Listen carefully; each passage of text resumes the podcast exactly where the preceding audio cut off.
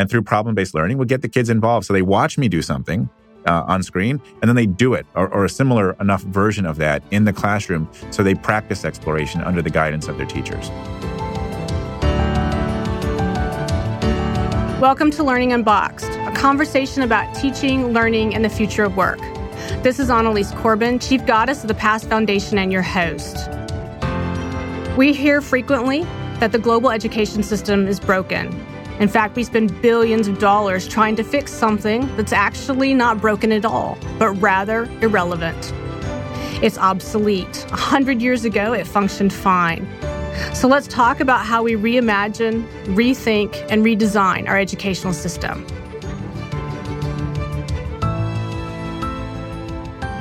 Welcome to the next episode of Learning Unboxed. This is Annalise Corbin, your host, and I'm very excited today to have with me two amazing guests to talk with us about a really cool and awesome program to get kids excited about science. So uh, today we're going to jump right in with my guests, uh, Mike Schott and Josh Bernstein. So uh, welcome to the two of you. Thank you. Thank you for having us. So, just as a bit of background, so Mike Schott um, is actually the director of community development for Kaufman Development here in Columbus, Ohio. And in that hat, um, he's responsible for all kinds of investor relations, business development, and community relations. And he's a huge advocate in the community in Columbus, Ohio. His newest project is something called the Gravity Project, which I'm hoping we actually get to talk about again on another episode because it's got some amazing educational tie ins.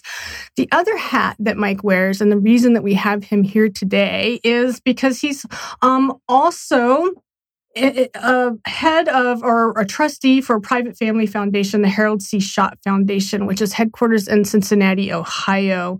And through that work, he is involved in a lot of Ohio and national based philanthropic efforts. Uh, to uh, very important as it relates to uh, a variety of different ways we can change the world. So we really are welcome that voice today. So thank you for that, Mike.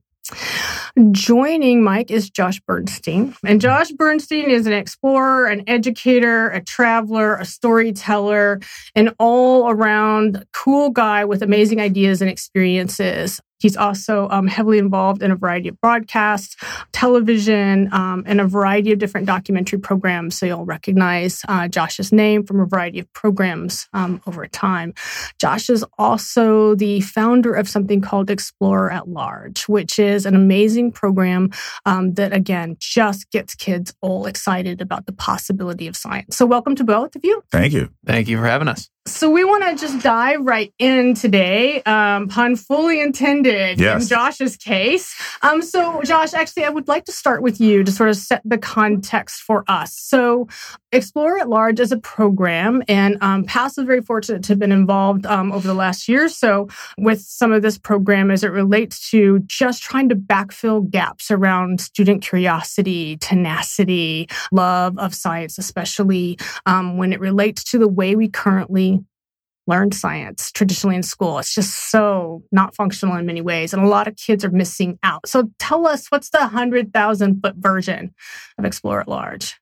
Uh, I would say it comes, it boils down to two words courage and curiosity. The courage to be an explorer to want to go around the corners and over the horizon to see what's there, to have those questions. And the curiosity is lends itself to the scientific mindset, problem-based learning. Uh, you know, Einstein famously said he has no special talent except he's very, very curious. That, that passionate curiosity is what drives lifelong learning. So our hope with Explorer at Large is to get children, adults as well, based on my work in TV, but children now uh, who become passionately curious and courageous and take a leap into education.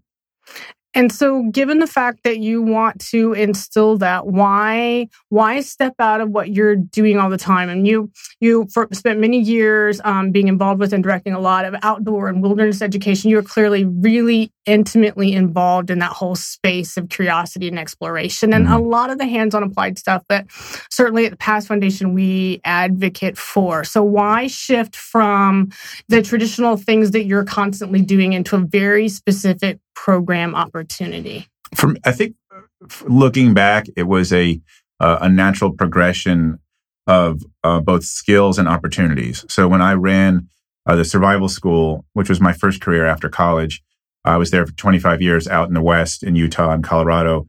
educating um, adults from all around the world to come out on the trail for up to a month, where we would teach survival skills, native wisdom, learn to do more with less. You know, the more you know, the less you need to carry. And so that that curriculum, that sort of immersive experiential education perspective was fantastic for me because I am more of a kinetic, hands-on mm-hmm. learner and therefore teacher. But what I discovered when uh, when I was approached at a certain point, uh, because of the sort of survival phenomenon that happened in the media, our school uh, benefited tremendously. And then the networks were asking, as the front person, would I be mm-hmm. interested uh, in in making the shift to television? And and as an educator, I had like zero interest. Right. I was like, no, I'm not an actor. I was never in theater. I don't care to be on stage or in the spotlight. But as an educator, for me to take an audience of what was 10 or 15 clients and expand that to now several million people to watch a show, it's like, well, that's a pretty amazing mm-hmm. opportunity. And so that that got me into the, the television networks, the History Channel and Discovery Channel.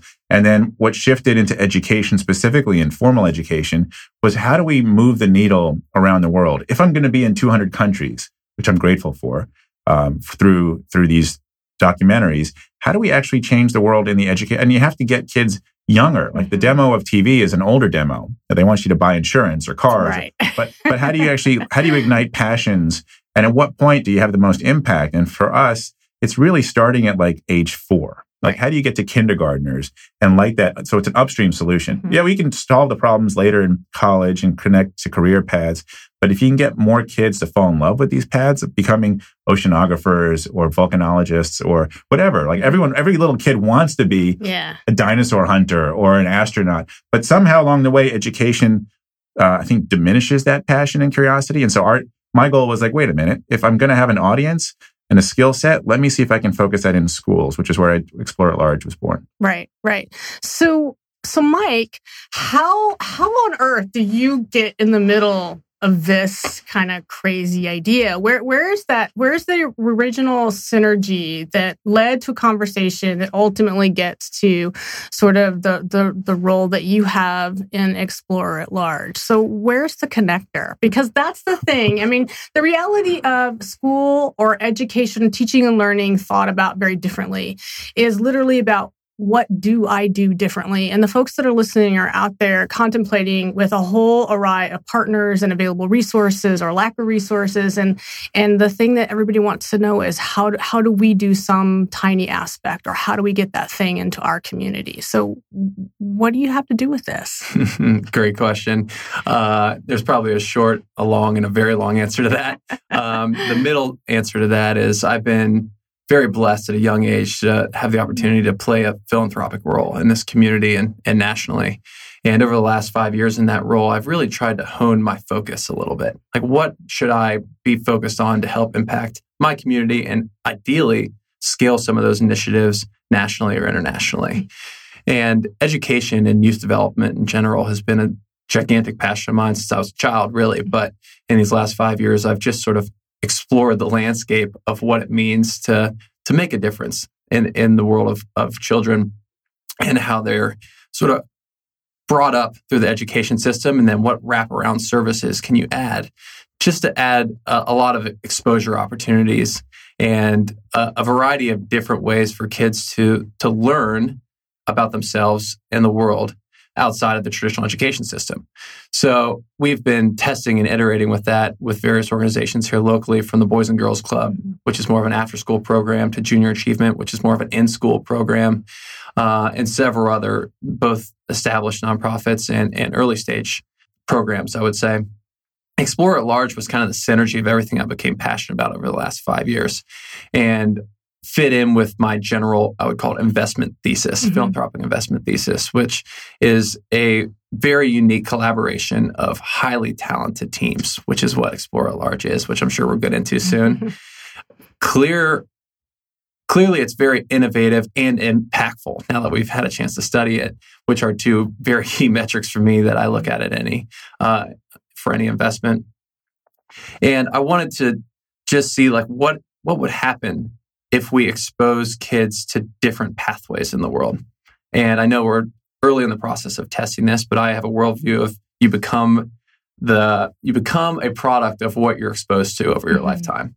And the more we can expose kids early to, to things that they may never have had exposure to, I believe that provides them with a robust amount of opportunities Mm-hmm. throughout their life. I would agree with that. And we see that certainly every single day at PAST, and we advocate for it over and over again that, you know, in addition to sort of changing the the the global paradigm around I can't be what I can't see, right? We we always want to add in you can't do what you don't know. And so to your point, we have to be able to to show kids what's possible. And that's that's part of the beauty of it. So Josh, give us give us a rundown. So, you know, you you conceived this idea and and now it, we're we're actually getting to the point you have to do something with this. So so walk our listeners through a little bit around pulling together. Josh mentions the team um, is really really important, you know, as we go through. And so as Mike mentioned, that team ultimately was going to be one of the deciding factors as as a funder and a philanthropist that you have the right folks in and around that. So w- what does that look like? How do you decide the team, and then how do you decide where to go with this thing?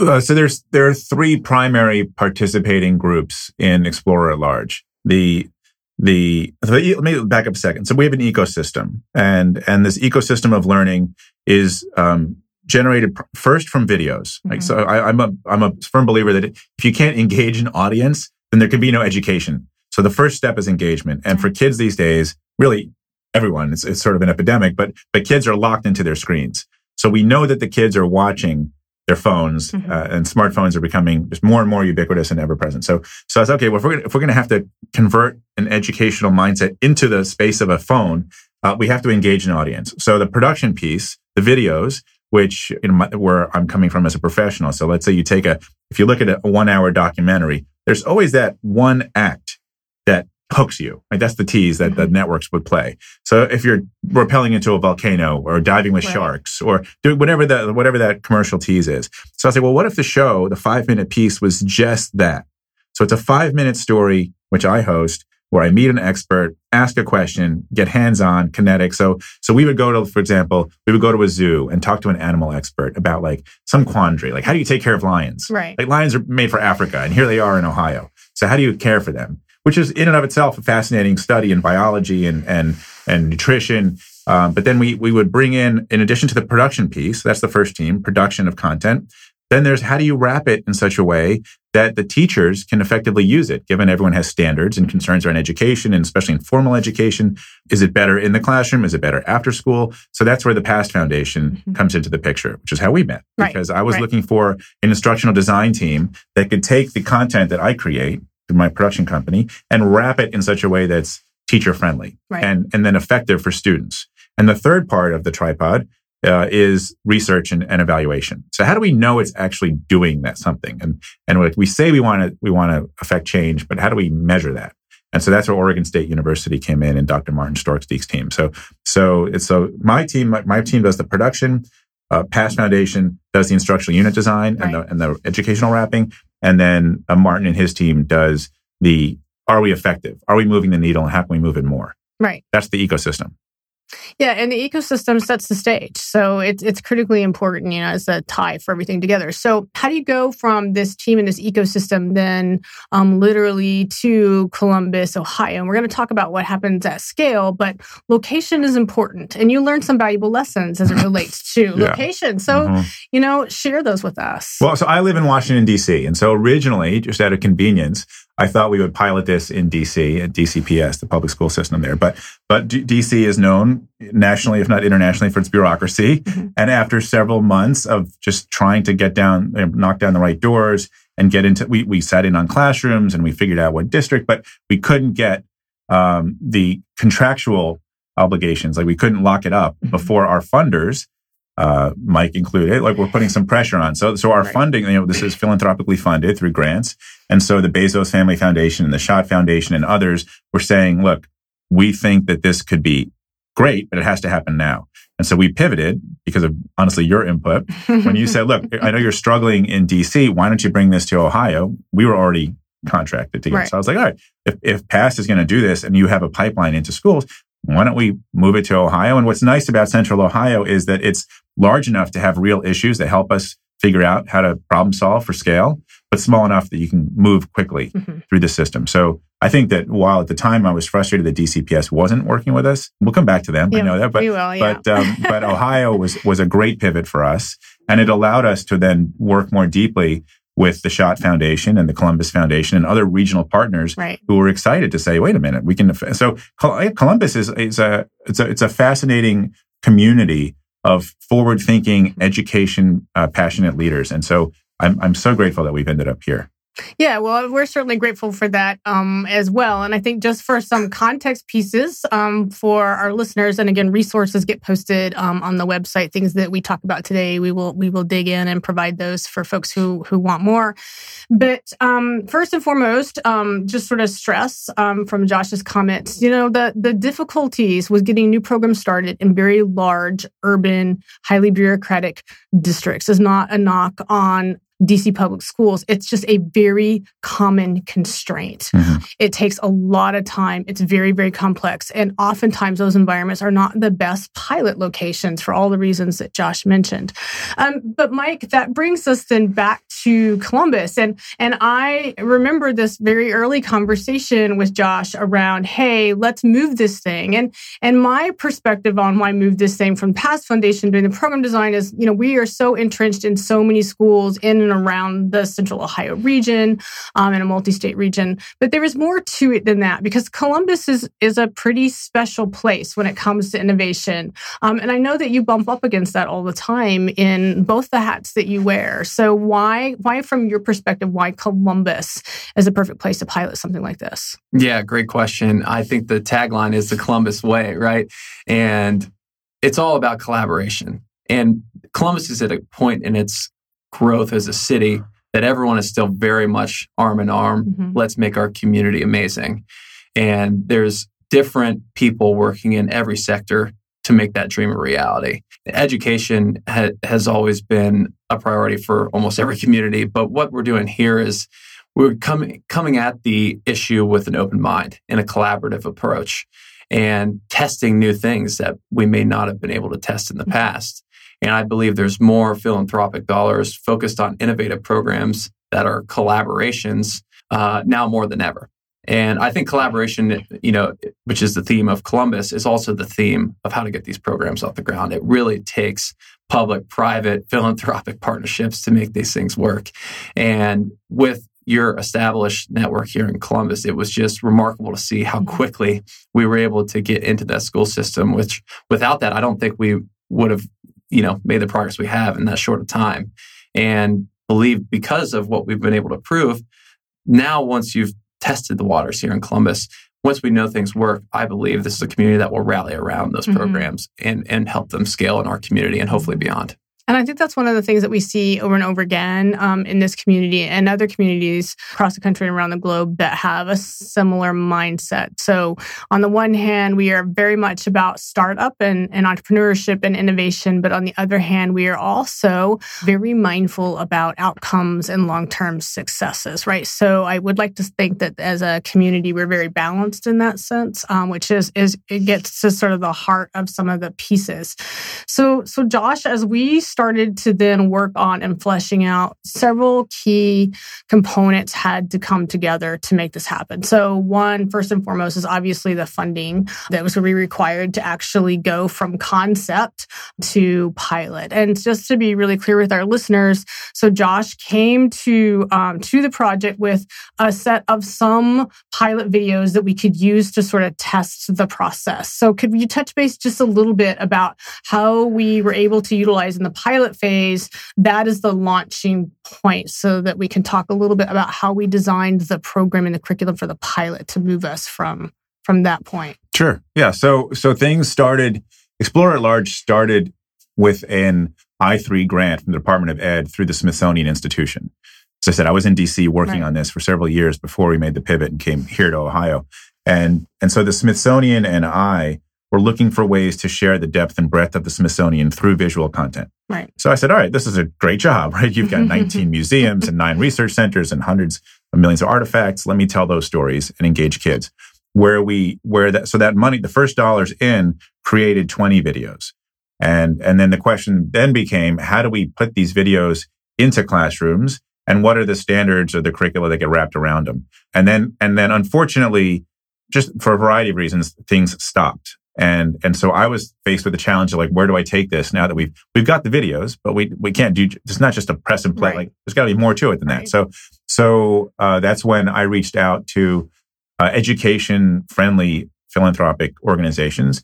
And ultimately the Bezos Family Foundation said, this is interesting, right? Mhm. You've like, we are very curious to see what happens when this gets wrapped into an instructional pedagogy and then, and then placed in classrooms. We will challenge a, a a community to match our funds. And so that's when the Columbus Foundation and the Schott Foundation and Battelle here in Ohio said, we'll, we'll, we'll match that challenge. Right. Like we'll meet that challenge and we'll put that into schools here and then PAST, thanks to, as Mike said, to, to your distribution and the, and the pipeline you have mm-hmm. in the districts. We got a chance to actually do more than just show videos. And that, and I think for people who are like, yeah, people understand conceptually, oh, there's a video where like we can watch someone for five minutes, ask an expert a question. So like in these first round of the 20 videos, we selected 11 Correct. that we divided into three specific instructional units. And let's say for the one on, oh, there's one on waterways, there's one on, on pollination and orchids, and there's one on nutrition. So the nutrition one has the pandas, right? Everyone loves the pandas. Everyone loves the pandas. So we filmed it at the National Zoo. And the question, uh, again, to help, uh, you know, uh, to help in your audience understand is like, like when you look at pandas, right? The panda bear, being a bear, should be a carnivore because bears eat meat. But but the panda eats bamboo. So why why does this panda eat bamboo? And how did it adapt morphologically over time to to facilitate that? There's digestive issues. There's adaptations on the teeth. There's adaptations to their the fingers, the pseudo thumb. So that's the question that I go into the National Zoo with, and I meet the expert. In this case, Marty Dearie. And Marty would be like, "Yeah, let's walk through the, the physiology of the panda, and here's how we feed the panda, and here's and then and then more fun because this is for kids in school is like we go into the panda enclosure and and gather their poop, which is you know just say poop and kids are engaged. Kids love poop. I mean, you can't so- go wrong. Yeah, absolutely. So the, the opportunity to tell these stories and then to, thanks to the funders, to wrap them with, it- with educational content and give teachers the ability to connect the stories in the field with, with classroom content is, is proven to be magical. And it is kind of magical. And I think one of the things that has been the most fun, certainly for us, and we'll we'll talk a little bit more in a minute about the program design, the curriculum component of it. But but just sort of from the outside looking in, one of the things that's really intriguing about this project, and certainly why it had so much appeal for us, is because the kids become so engaged instantly, right?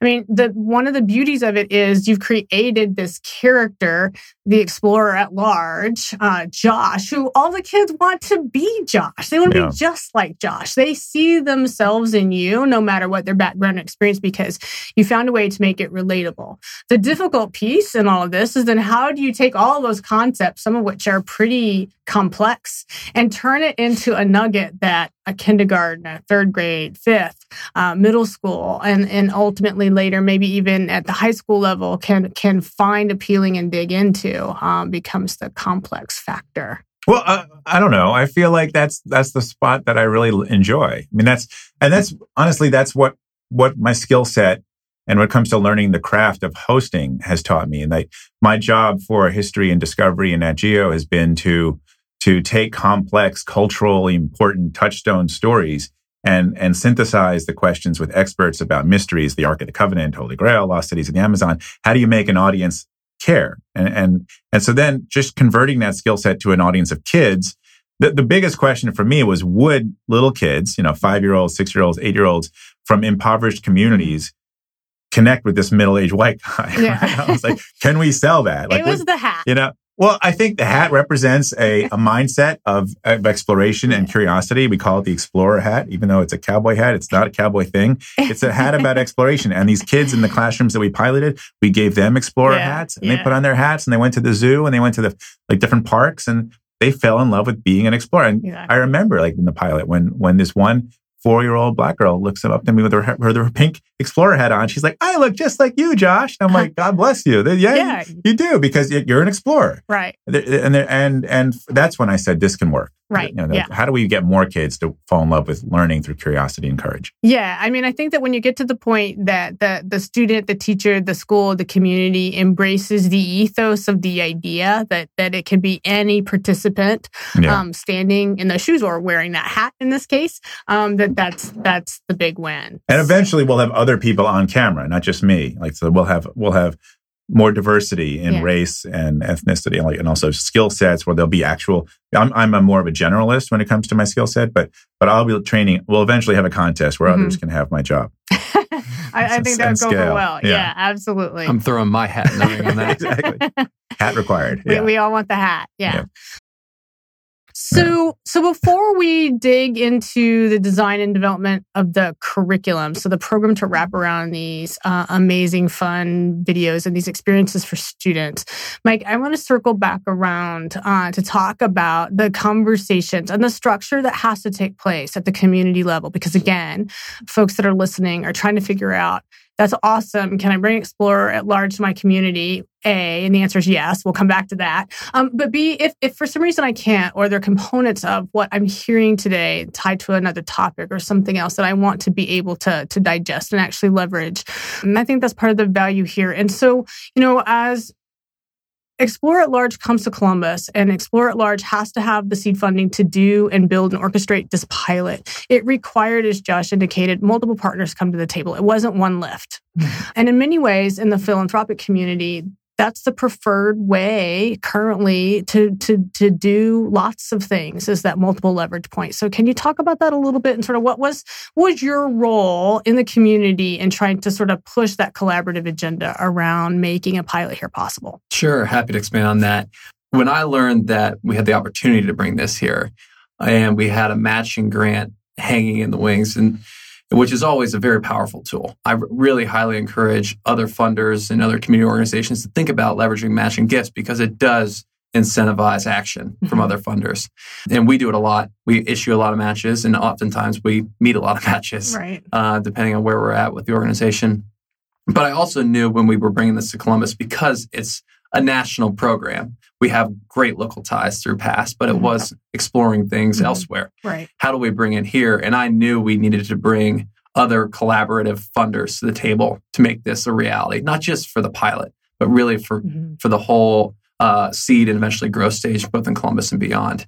And that's just part of the ethos of Columbus. But I think it's an ethos of every community. The more people you can bring together to collaborate on the investor side, on the philanthropic side, you know, that is really how you go from just a 10x idea to a 100x idea.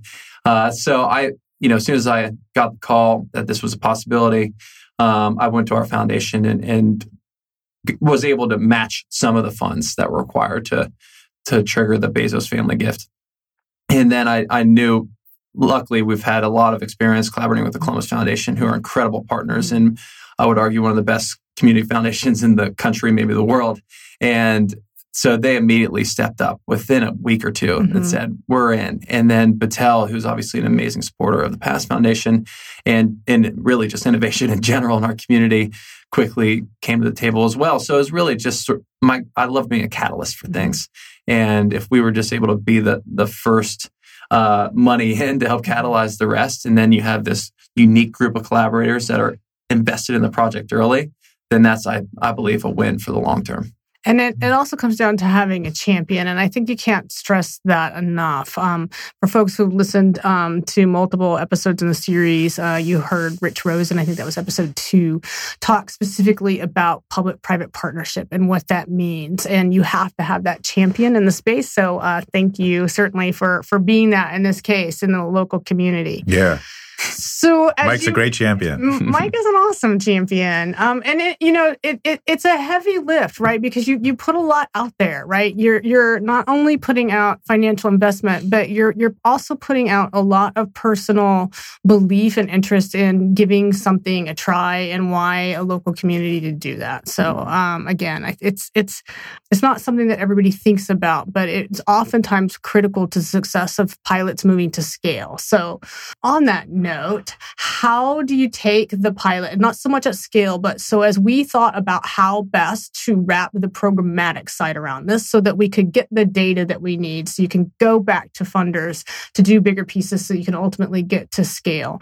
Let's talk a little bit, Josh, about the decision making around what we were going to need to be able to do to demonstrate, to show, to ultimately get to that point. So as we think about, for example, the curriculum component of it, and for our listeners, the way that this worked is um, in working with Josh, uh, the past uh, program design team um, really dug into uh, specific sets of the videos. Um, we cross mapped and pulled out the uh, next generation um, science standards um, that were you know heavily utilized to be able to figure out sort of where things were, and we also tapped into some local resources we thought would make great external learning opportunities for students. So, we're going to talk a little bit about that decision making, Josh, because you played a key role in sort of the selecting of the things that we did. Mm-hmm. Sure. Yes. So just keeping in mind though that when we created these videos for the Smithsonian, we did not know what right. was going to happen with them. So now looking back and with an eye towards our future content, we would create things a little differently. Right. In, in this case, we were creating content to highlight Smithsonian assets. Right. So we, you know, I said, of course, if we're going to do the zoo, then we're going to do pandas because the, who doesn't, but, um, but we, we knew that these videos the 20 videos, some of them didn't apply. Some of them are like, eh, it's a bit of a reach for, mm-hmm. we knew we were going to be piloting in the elementary school range, right, so K right. and three in this case. We originally wanted K three, five, and seven, but because our budget had to be more focused, we, we started, let's, let's start at K and build our way up. So kindergartners and third graders would not connect to the more heady deep space astronomy stories that we did at the Smithsonian Astrophysics Observatory, but they would connect with the stuff at the zoo. So that's when we started figuring out that the the 20 videos could be pushed into, we just said, okay, we'll take these 11 and these 11 can be uh, further divided into three different instructional units. And then each unit uh, would have two or three videos typically, mm-hmm. uh, and eight or so activities, right? That would, that would um, help teachers bring the content to life. The model, which you can speak to mm-hmm. perhaps more yeah. expertly than I. Uh, but the idea is like the, the, the kids are engaged with the videos and then the teachers in a sense take over advocacy for exploration and through problem-based learning we get the kids involved. So they watch me do something uh, on screen and then they do it or, or, a similar enough version of that in the classroom so they practice exploration under the guidance of their teachers. Exactly. And that the teacher piece was really really key. And we also know you know it passed for, for many years that there's a lot of really amazing programming that exists out in the ecosystem of education but an awful lot of it goes unused. Um, we hear this over and over again. Oh yeah, you know that's that's a great program, but it's not really usable in the classroom. And and teachers talk about this all the time. And what we've been able to sort of uh, boil down or distill out of that oftentimes is a lack of the teachers as participant in the design and development. And so philosophically, um, PAST Foundation made the decision many many years ago that anytime we're involved with in creating programming, our teachers are a key uh, component of actually um, creating content, piloting, providing some of the, the first bits. So, uh, from a context sort of standpoint, um, once the decision was made around which sets of videos that we were going to utilize from the Smithsonian set, created these three instructional units. Uh, the PAST staff then created a, a preliminary set of activities that were again standards driven and age appropriate um, that we could then um, bring in groups of teachers who could co-create the final iterations of those for us and so literally that design team became all inclusive right so it's all inclusive of uh, Josh as our explorer participating and and providing information and and data into sort of where the topic was and the nuances of those topics with the teachers and the PAST team creating activities that could then be implemented and so that process then, again, to your point, uh, Josh, allowed those teachers to have ownership. That's the other thing. And that's a key piece that we have found over and over again. And anytime we're talking about pilot work. So, as the teachers go through and participated, you also had a pretty wonderful opportunity to interact with them at various phases of implementation. So, the teachers came, they did the workshop, we narrowed down, we took all their their their responses back, we further refined these activities and delivered them into a, a set of activities for these teachers to then implement. Um, and at the implementation thing uh, phase, you know, lots of sorts of things happen, but you you got to be part of the feedback loop. So, share with us a little bit about that experience? So I, I was capturing mostly because I was just fascinated with how the pilot would go. so I came here quite a bit. Uh, it wasn't hard to just fly in every every week or so to, to track what was happening for the teacher training, the professional development development piece. Uh, happy to watch these sort of six hour sessions where the teachers would watch the videos and then and then learn from PAST what the sort of pedagogical underpinnings were and why this activity ties to that standard, mm-hmm. which ties to your age group. So that was fun, and it was it was satisfying to see the teachers, as you said, take ownership for oh yeah, so so my class you know, my kids want this. Mm-hmm. And then another. And it was nice because the kindergarten teachers were in one part of the room and the third grade teachers were in another. And then there was this this, there was some cross pollination, but it was mm-hmm. mostly between the groups. Like, oh, your kids would do it this way, my kids would do it that way. Right. And I was like, wow, these teachers are, they're now they're trading secrets, which was fascinating to see. Then for the classroom visits, which I was there mostly to just capture on video because I knew our funders would want to see that mm-hmm. story as we, again, tell stories for scale up. Uh, but to have these little kids sort of freak out when I showed up in the room because I was like, oh no, yeah, like it should, probably would have been better if like a, just a regular camera person showed up. But for budgetary reasons, it was cheaper for me to just do it.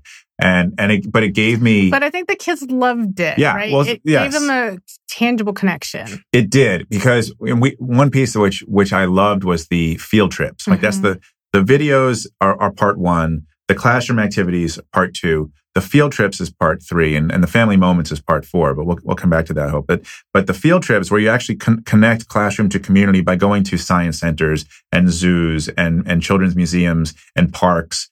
Uh, that offers, I think, a lot of these institutions of science and, and learning are suffering right now because social media and screens, as I said before, mm-hmm. are taking over. So how do you get to like the kinetic experience of taking kids to a place like COSI here in Ohio mm-hmm. or or the Philadelphia Zoo in Philly? So so how do we how do we embolden these community resources? And so that's why I was like, well, let's connect to them. So let's let's have the kids watch me go to a zoo, the National Zoo, in a video. Then they participate in the classroom to learn about pandas or lions, a hands-on, and then let's take them on a field trip. So that was a fun piece for me to mm-hmm. go on these field trips. These kids, again, all wearing their little explorer yeah. hats and running around, being explorers, um, and and feel feeling the, the, like the completion of that cycle where they watch exploration, they practice exploration, and then they become explorers mm-hmm. themselves, which is again the, the underpinning of this this whole this whole model. So yeah, so I, I love the classroom visits. I think it, it keeps you young to, to hang around with a bunch of five year olds, five year olds or eight year olds, and I'm curious to see what happens as we scale up into yeah. into older grade bands. Yeah, and so you know, as we we scale the program, and one of these days we'll have to have Mike go on one of these field trips because you you've you've not seen anything until you've seen you know 20 little explorers in the middle of the creek with crawdads hanging off yeah. the ends of their it was, explorer yeah. Josh yeah. Hat, it was right? spe- so. that was when we knew we had something special. Is that when the parents were calling the teachers saying, yeah. What did you do with my kid yesterday? Yeah. Like, what did you actually do? Like, they're coming home excited at a level that, that doesn't exist in a typical public school. And so I was like, wow, it's let's keep doing this. Yeah, and I think also just for the sake of transparency, so the the teachers and the schools that we participated with in the pilot, which represented just shy of 600 kids. So we're pretty darn proud of how many kids that we exposed to this program and utilizing the pilot to pull data. So and they came from urban from rural, from near urban, and, and including, you know, um, some, some, some kids that were in a variety of places, charters, publics. Um, so we had quite the variety of students participate by design so that we could make sure that we were tapping into, you know, as much knowledge as we possibly With 70 could. to 90% free and reduced lunch. Exactly. these are, yeah. these are communities that could really benefit from this type of programming. Yeah. And I think that the other thing to keep in mind is it relates to the program. And, and one of the big giant questions, both that you have to ask um, as a community contemplating um, pulling in um, new programming or funders or other communities, even talking about should I engage in this, is there's there's an intriguing gap that's happened in K-12 as it relates in particular to science and early science in the early grade bands. You know, in the heavy um, push and lift around literacies, both um, written and oral and mathematics, some things fall by the wayside. And what we know is that very few states and school districts actually test kids in science um, in early elementary school, and because we don't test it, it doesn't count, right? So what happens is that reading and math um, are happening in a vacuum with no context. And so that that sort of native fun thing about school and elementary, and certainly as you you move in, in into middle school, because we've essentially um, tested that out of kids, that natural curiosity, we're we're allowing it to to to be lost. And so one of the great things about this program is it allows you to roll through context, reading um, and mathematics back through that lens of science, and it, and it's fun. All kids are natural explorers, as Josh has pointed out. So as we think about then what happens, and we get to uh, to the sort of scale piece, one of the other pieces that was really important in all of this, and, and the question that you asked earlier, Josh, about what's this going to look like at middle school, and so we created a whole set of these family moments or that opportunity uh, for the families to engage in this. So talk Josh, about why that piece is important. Not so much how we did it, but but the importance of that piece as it relates to long term scalability of this program. This the family moments. I, I must give credit to the Bezos Family Foundation for that because they were uh, specifically Jackie Bezos said, "How does this improve the communities that you're going to be in?" How do we how do we bring this full circle? So it's it's great that you're in the classrooms and it's great that you're getting kids to go to to zoos and to parks and to uh, science centers, but where does it where does it come into the nuclear family and shift that dynamic so that kids are sharing their insights and their experiences with their parents or their caregivers? And I was like, well, that's a that's a like a fascinating question. Right, and I was like, right. well, how do we crack that? No, like how do we get kids to tell their parents this is what I'm learning, and how do we get the oversight from caregivers to be tracking? Now, some of it we're limited because of the timeline of our mm-hmm. pilot, uh, and some of it we're limited also because of technology and COPPA issues. Like we have to make sure that that we have permissions with this young audience. But I think that with our scale up, we'll we'll be able to dive more deeply into that family moment uh, inflection point where we can have kids and parents engage together. We did have this on two field trips mm-hmm. where parents brought their kids or really kids brought their parents, parents to the field right, trip. Yeah. And, and we got to see this dynamic of like, wow, this is the kid is now showing their parents what's exciting about exploration and what they're learning. But I would say, in fairness, we just started to do that because mm-hmm. of the mm-hmm. timeline we were under.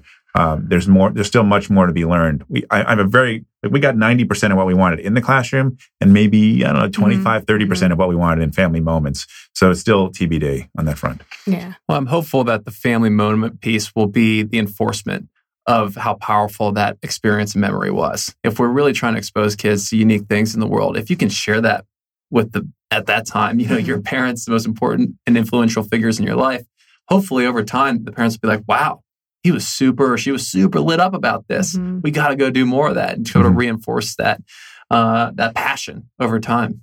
And our teachers did report back that they heard from the parents. They heard from families. So kids were clearly going home talking about this. Um, they were asking and wanting more. But I think the other thing, um, you know, that, that we bumped up against on the family moment, part, part of the issue, of course, was timing on the pilot, you know, how much time we had to do X, Y, or Z. But the other piece of it is that a lot of that component needs to happen in not just family settings. And I think that we have to be really mindful that, that there's a mass variety and how one defines family and what family settings are and what family settings can uh, do uh, based on a whole host of circumstances. And so the ecosystem around creating opportunity out of a traditional classroom setting needs to be all encompassing so that we can catch folks where they are. And so part of that comes through creating partnerships with after school programs, with our informal ed partners in and around cities and communities. And that's a big lift, right? That comes back to that sort of community sort of ethos, I guess, if you will. And there's a lot of work that has to be done in that space. And so one of the things that we thought about um, for that was how do we take those classroom activities and recognize, for example, an after school um, program, a girls and boys club to tap into something that you, are actively engaged in, uh, Mike, is that the we had to be able to make sure that those activities could be facilitated by a variety of folks. Um, you didn't have to be a trained teacher to be able to pull the program off, right? And also, we had to be able to bundle them in such a way that those moments could actually be tied together. And so that I think as we scale becomes one of those key components that we have to continue to keep building. We did run the program in a summer uh, program experience at KIPP, which is um, a charter program that's national um, uh, school experience.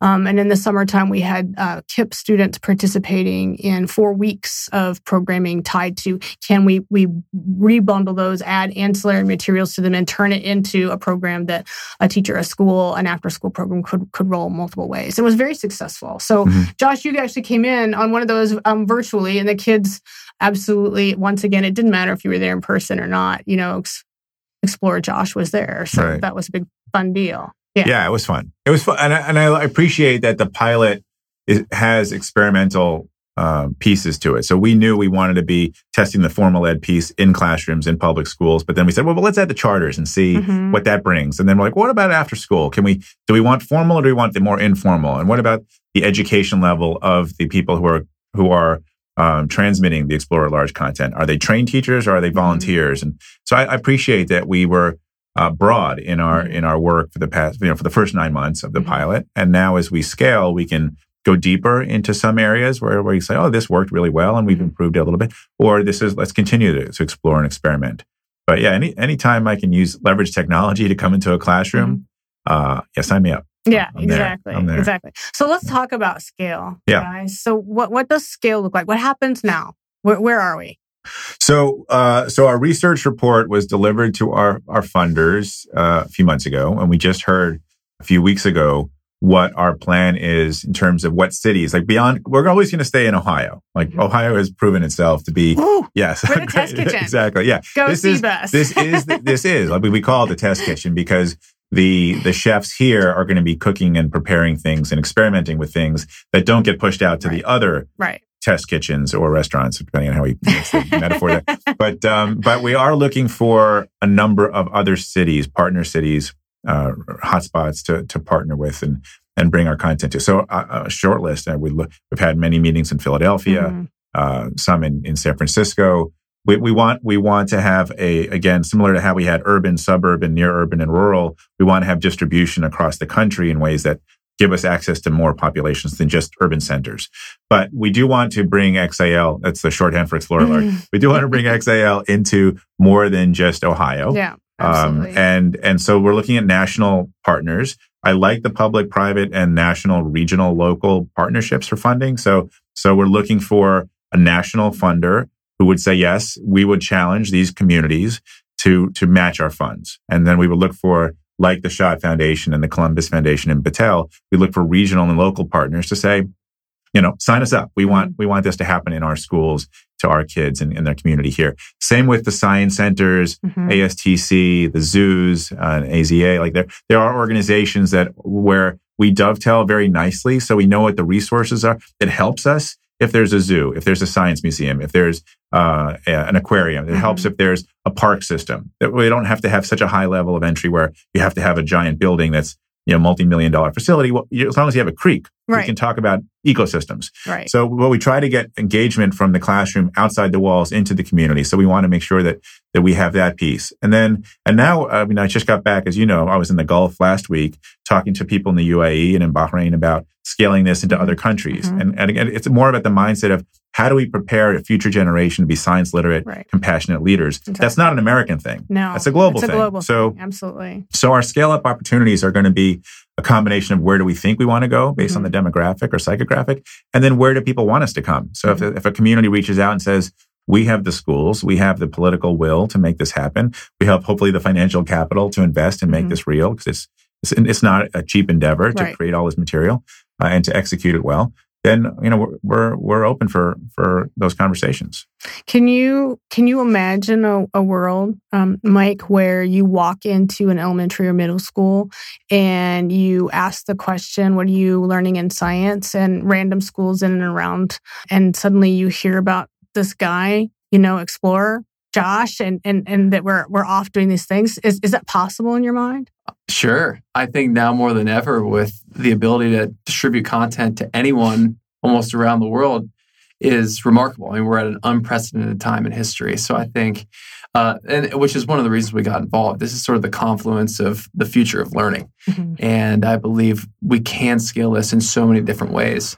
And my job is to help this group swim downstream and find the ways that we can really find the right currents to jump in and, and make sure we can scale strategically, thoughtfully, and hopefully impactfully. Yeah, absolutely. And I, I, know that collectively, everybody is really looking forward to doing that. And I know the PAST team is just anxious to start building kind of the next pieces.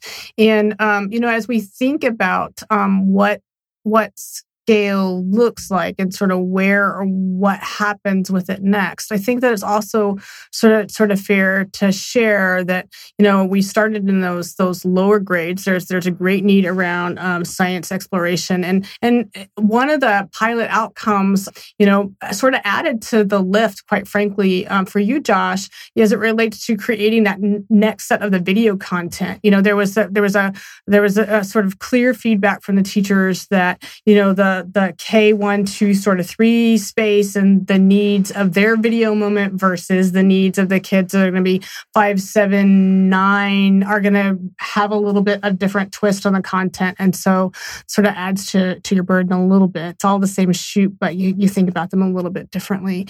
And, and as the program does um, scale and start to flesh out, the other hope, of course, is that the content interlinks across so many different disciplines and it becomes this sort of robust thing that ultimately gets built.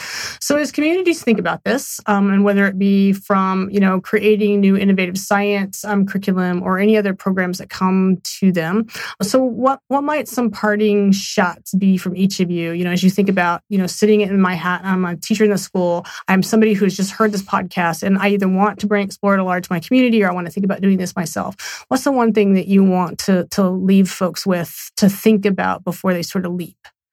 You guys just jump in. It doesn't matter who goes first. Well, f- based on what we learned here in Columbus, I think one was what was the most one of the more exciting takeaways for us, for me, was that the, like the folks at COSI mm-hmm. and at the Columbus Zoo and at the Franklin Park Conservatory were like, we have access. Like you can come here and you don't mm-hmm. have to mm-hmm. go to the Smithsonian only, right? right? You don't have to film at the National Zoo when you can film at the Columbus Zoo, right? Or the Philadelphia Zoo, or you, you can go to the Exploratorium uh, in San Francisco. There are regional players that should be part of our content design. So that what what we like about it is like kids would be. It means it's a, there's a deepening, a deeper level of engagement when kids watch you go into their community mm-hmm. and say, "Oh wow, he came like he came here and filmed that. Like he was in our museum, he was in our zoo, right. and so that's where where I was like, oh, originally I was like, well, I'll do this all through the Smithsonian, or I'll do it through NASA, or I'll do it through NOAA, which are great institutions that we'll continue to work with.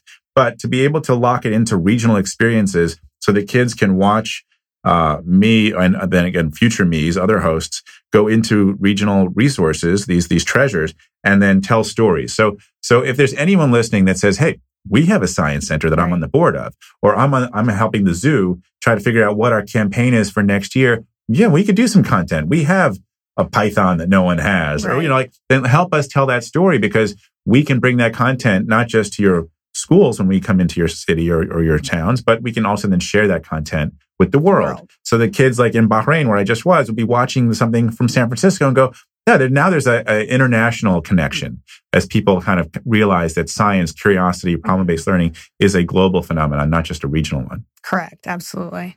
Mike? Yeah, I'll piggyback that a little bit and say the beautiful thing about this model and the art really of this team is that it's a customer driven approach, right? I mean, we co create with our teachers, with our kids, with the institutions, uh, and with the families. And I think that is really impactful and powerful. And it's our job to make it easy to implement, really fun to implement, and make it aligned with what you're trying to accomplish, whether that's in the classroom or outside of the classroom.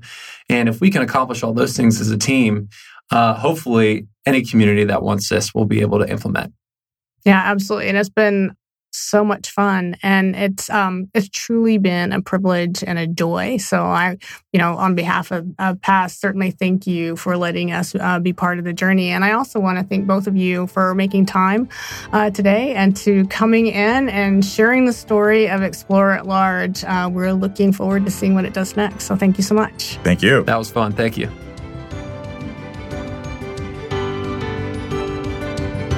Thank you for joining us for Learning Unboxed, conversation about teaching, learning, and the future of work. I want to thank my guests and encourage you all to be part of the conversation. Meet me on social media at Annalise Corbin and join me next time as we stand up, step back, and lean in to reimagine education.